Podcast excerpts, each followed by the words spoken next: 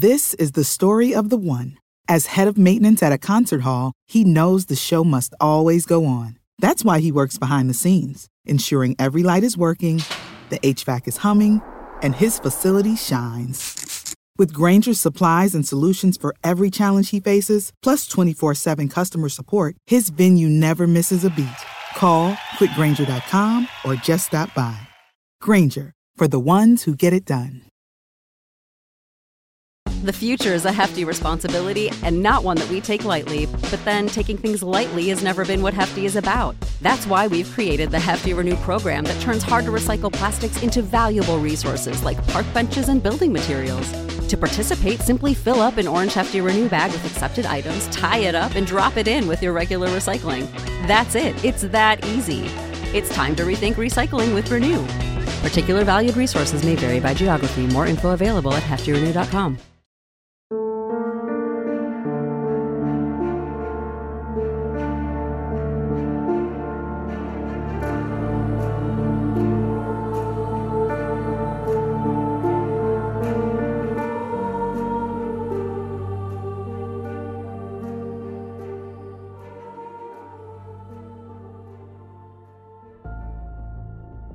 Hello, friend, and welcome back to Foul Play in the second and final episode in our series about the Vanishing Blonde, also known as Inna Budnystska, the 21 year old Russian girl who became the subject of one of the world's most incredible mysteries. Between 3:41 a.m.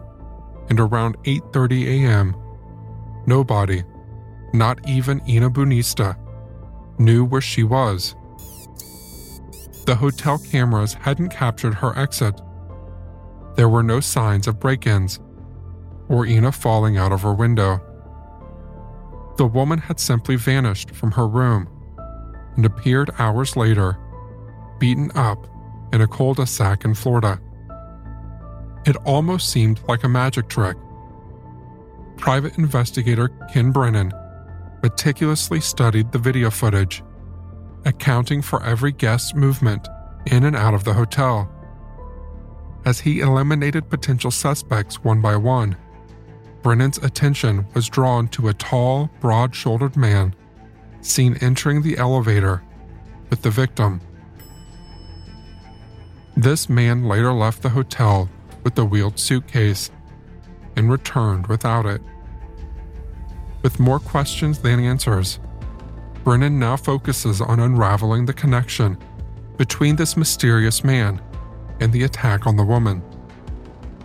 The question came back to nag him why would the man remove his luggage from the hotel early in the morning, not check out, and then return to his room in less than an hour without it?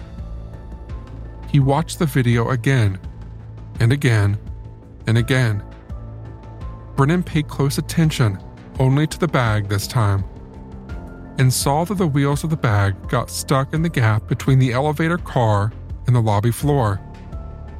He had to give it an extra tug to release it. And that tug told Brennan everything he needed to know. November the 17th, 2005. Ken Brennan gathered the hotel's owners, insurance adjusters, and lawyers in a meeting. He presented his findings, pointing to the large man on the laptop screen, and boldly claimed, quote, This is the guy who did it. The victim is inside that suitcase. Laughter filled the room. How did you reach that conclusion? Someone questioned. Brennan explained his meticulous process of elimination, which ultimately led him to the man on the screen. Skeptical, they reminded him that the victim claimed two white men had attacked her. Brennan remained firm, insisting that this was the perpetrator, and asked for resources to pursue him. He argued that it would benefit them by proving the attacker wasn't a hotel employee, thus reducing the hotel's liability in the civil suit. So, reluctantly, they agreed to let Brennan continue his investigation. The hotel records offered no help, so Brennan returned to the video footage. He examined every appearance of the suspect, eventually noticing him with another man, wearing a white t shirt with the word Mercury on it. In one of the videos, the back of the t shirt revealed the word Verado. After some research, Brennan found that Verado was an outboard engine manufactured by Mercury Marine, a subsidiary of the Brunswick Corporation. Brennan contacted Mercury Marine's head of security, Alan Sperling, but learnt that their employees had stayed in a different hotel. Sperling mentioned that the t shirts were given away at the boat show's food court. Brennan then reached out to Centerplate, the company responsible for the food court, and discovered that they had housed some employees at the Regency during the boat show. After more investigation, Brennan learned that the large man with glasses had been hired to work at Zephyr Field, home of the New Orleans Zephyrs in Metairie. The problem was the Hurricane Katrina had devastated the area just months earlier, scattering the community and making it even more challenging to track him down. But Brennan remained persistent. The hotel insurers hoped Brennan would find evidence that Ina was a prostitute and had been assaulted by a client, which would have reduced their liability. But Brennan was more focused on finding out the truth, whatever the truth was. Detective Foote having provided Brennan with all the information he had, focused on cases with more promising leads. Nevertheless, Brennan couldn't shake the image of the confident, large man with glasses, possibly searching for his next victim. The New Orleans lead was both a blessing and a curse. Brennan had a friend in the city's police force, Captain Ernest Dima, who had helped him identify the man as Mike Jones. But when Brennan called, he learned that Jones no longer worked at Zephyr Field and had disappeared. Now, with a name in hand, Brennan found records of a Mike Jones, who had stayed at the hotel during the attack. His Visa card was under the name Michael Lee Jones, but the card had been canceled and the address was outdated. Brennan couldn't get the Miami Dade police involved because the evidence was still insufficient. Like he had so far, he would have to do this alone. Brennan guessed that if Jones were the attacker, he wouldn't give up his job, which conveniently allowed him to travel from city to city. When he learned that Jones no longer worked for Centerplate, Brennan compiled a list of the company's top competitors and began contacting them one by one. One company, Ovations, was based in Tampa, and Brennan decided to visit them in person. While at Ovations, Brennan asked the company's COO about a large, bespectacled black man named Michael Lee Jones. The executive refused to provide any information without a subpoena, which made Brennan feel he was on the right track. The subpoena was merely a formality now. He obtained it and found that Ovations indeed employed a Michael Lee Jones, who was currently working in Frederick, Maryland. As the sun set on an early spring evening in the Appalachian foothills, Michael Lee Jones stood behind a barbecue counter at the Harry Grove Stadium. Detective Foote, a native Floridian unaccustomed to the cold, shivered underneath his coat still determined to bring justice to Ina. Detective Foote had been contacted by Brennan, who provided him with information about Jones. Although Foote admired Brennan's determination, he remained doubtful, knowing the case had long odds. However, with Jones as the first legitimate lead in a long time, Foote had to pursue it. Department protocol required detectives to travel in pairs when confronting suspects out of town, so Foote partnered with another detective who was already heading to the Washington suburbs. Together, they drove an hour and a half to meet Jones in person. Foote had called Jones earlier that day, keeping the on conversation vague. He mentioned an incident in Miami during the boat show and confirmed Jones had been working there. Jones, polite and forthcoming, agreed to meet Foote and provided directions to the ballpark. Upon meeting, the detectives found Jones to be a towering, broad, and physically imposing man. Yet his demeanour was remarkably soft spoken, gentle, and seemingly passive.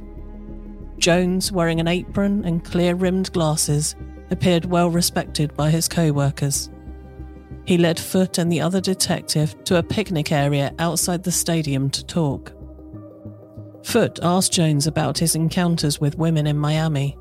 Jones admitted to one hookup with a white German woman, but denied any involvement with anyone at the airport Regency. Foote wasn't convinced Jones was their suspect. The large man seemed truthful, with no signs of guilt. With the temperature dropping, Foote cut to the chase, asking Jones if he had committed the rape. Shocked, Jones vehemently denied any involvement. When Foote asked for a DNA sample, Jones agreed without hesitation. This willingness further convinced Foote that Jones was not their man. He collected the DNA swab and reported the whole conversation back to Brennan, who remained confident Jones was the culprit. Foote didn't see what Brennan saw and dropped it, but months later, the DNA report returned. Jones was a match.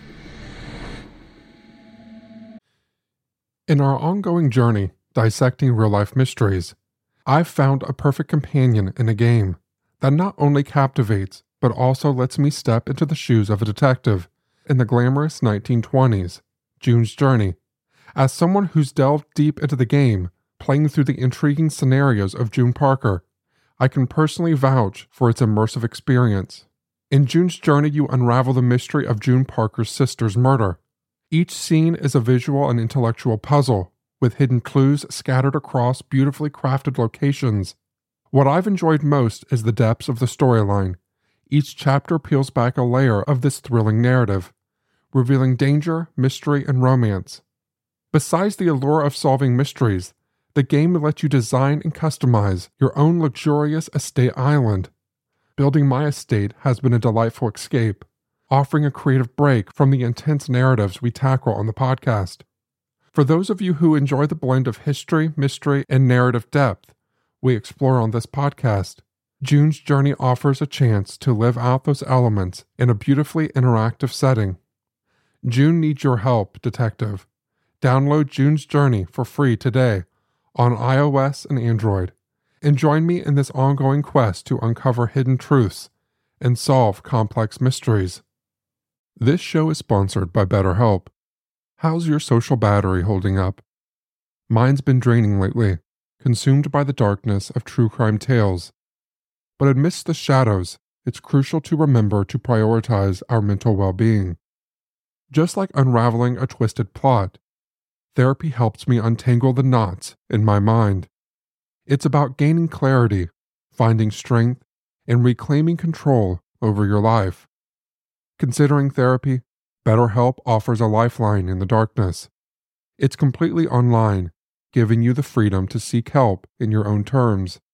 And with a simple questionnaire, you can be matched with a licensed therapist who understands your unique struggles. Find your social sweet spot with BetterHelp.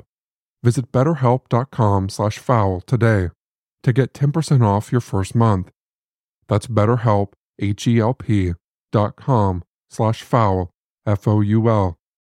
This is the story of the one. As a maintenance engineer, he hears things differently. To the untrained ear, everything on his shop floor might sound fine, but he can hear gears grinding or a belt slipping.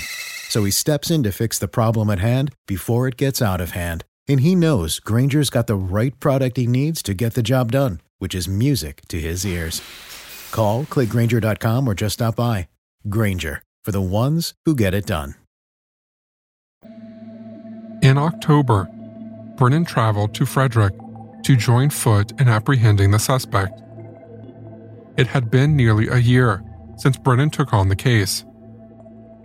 Jones was officially charged with numerous felonies, including rape, kidnapping, and the severe assault of a young woman. Sitting in a small chair in the Frederick Police Department interrogation room, Jones appeared dejected his massive frame draped in an oversized Baltimore Ravens t shirt. He constantly denied all allegations in a gentle voice, unusual for a man of his size. He adamantly claimed he would never harm a woman, and though he acknowledged having sex with the victim, he insisted she was a sex worker and he had paid her a $100 for the night. When confronted with pictures of the victim's battered face, Jones pushed them away, maintaining his innocence. Brennan questioned him about the odd timing of removing his suitcase from his hotel room, and Jones offered a vague explanation. Jones's story wavered when Brennan pointed out the extra effort needed to lift the suitcase from the elevator, leading Jones to remember he also had several large books inside. But when he was asked to name any of the books in the bag, Jones couldn't provide a single title. There was nothing they could do except let the case go to trial. That, however, proved to stack the cards against Ina Budnystska. Brennan's theory was that after sexually assaulting Ina in his room, Jones placed her in his suitcase, exited the hotel unnoticed by night manager George Perez, and drove away at 5:31 a.m. According to this theory, Jones disposed of the body and returned to the hotel at 6:21 a.m., leaving just enough time to begin his workday at the boat show. He casually entered the hotel restaurant at 7:59 a.m., joined a friend for breakfast, and then headed to the parking lot to leave for work. Though a good theory, Ina refused to accept it. She insisted that the attack happened in her room and that it was perpetrated by multiple white men, not a single African American man. But it was also worth considering that her faint recollections could be attributed to the severe head injuries she sustained or the possibility that Jones had drugged her. Regardless, her unreliable testimony weakened her credibility as a witness. Aside from the circumstantial evidence in the surveillance footage, the case also began to weaken. The DNA match only confirmed that sexual activity had occurred. It couldn't confirm if that was rape. Jones never confessed during interrogations with Brennan or Foote, and his suitcase was never found. And just like his rental car, Jones's hotel room had been cleaned several times in the year before he was ever identified, erasing any remaining evidence. They couldn't prove the case beyond a reasonable doubt, which meant Ina's assaulter had every opportunity to go free. Despite all of that, Jones pleaded guilty to a bunch of charges in exchange for a reduced sentence. Because he complied with the police, he was given only two years in prison. Understandably, Ina was devastated. So Brennan had to approach this from another angle. He had to find evidence that Jones wasn't who he claimed to be, that he had a dark side that was capable of causing harm, and that there were more women than Ina. He was aware that Jones's job took him to cities across the nation, providing ample opportunities to encounter new women and then vanish. Brennan urged the Miami Dade police to submit Jones's DNA to the Combined DNA Index System, which is the FBI's national database. They did that in late 2006, and within a few years, three new matches emerged for Jones's DNA. One case in Colorado Springs, and two cases in New Orleans. In 2007, Detective Terry Thrumpston of the Colorado Springs Police Department's Sex Crime Unit received a call informing her of the combined DNA index systems match linking Jones to a December 2005 cold case. In that incident, 41 year old Jennifer Rosler was spotted leaving a convenience store just moments before her attack. According to Detective Thrumston, the woman was alone walking at around 2:30 or 3 o'clock in the morning. Jones had been working concessions at the Colorado Springs World Arena at the time.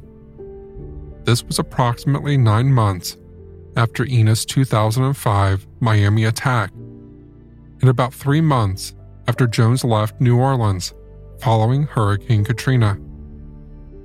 He offered her a ride to her apartment, and when she was dropped off, he asked for a glass of water. She let him into her home, and he sexually assaulted her.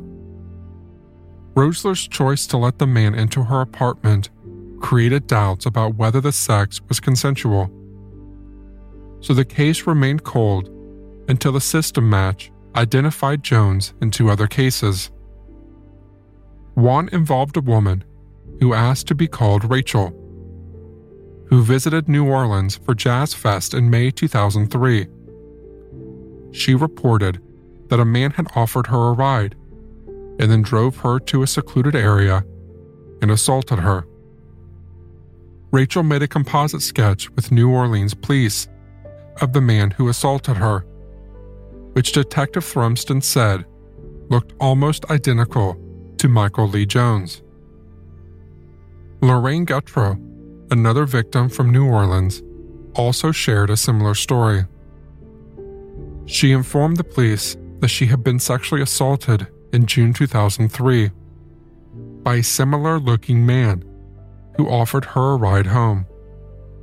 According to her, Jones had pinned her and put a knife to her throat, threatening to kill her if she ever went to police. Both New Orleans cases remained unsolved for years until the system matches surfaced.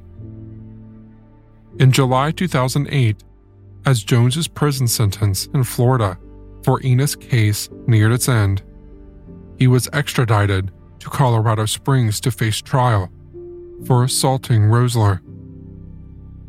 When the trial began in 2009, prosecutors called on Ina and the New Orleans victims to testify. Jones pleaded not guilty to the sexual assault case in Colorado, and his lawyers tried to argue that sex with Rosler was consensual. But the jury didn't accept it given the DNA matches from multiple women, all pointing to sexual assault. It took the jury barely any time to return with their verdict guilty. Jones received a sentence of 24 years to life for the attack on Rosler, and Ina Budnystska finally got the closure she deserved. As we come to the end of this chilling episode, we find some sense of closure with Michael Lee Jones behind bars, unable to harm others. The courage of Ina, Jennifer Rosler, Rachel, and Lorraine Gautreaux led to the unmasking of a dangerous predator. Their stories are a testament to the power of perseverance, hope, and the relentless pursuit of justice. Thank you for joining us on this journey. If you've enjoyed this episode of Foul Play, we invite you to subscribe to our podcast each episode dives deep into the compelling cases, exploring the darkest corners of criminal minds and the tireless work of those who bring them to justice. Tune in next time as we unravel another gripping case right here on Foul Play.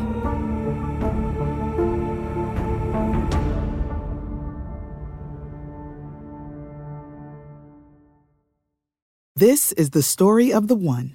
As head of maintenance at a concert hall, he knows the show must always go on. That's why he works behind the scenes, ensuring every light is working, the HVAC is humming, and his facility shines. With Grainger's supplies and solutions for every challenge he faces, plus 24 7 customer support, his venue never misses a beat. Call quickgrainger.com or just stop by. Grainger, for the ones who get it done.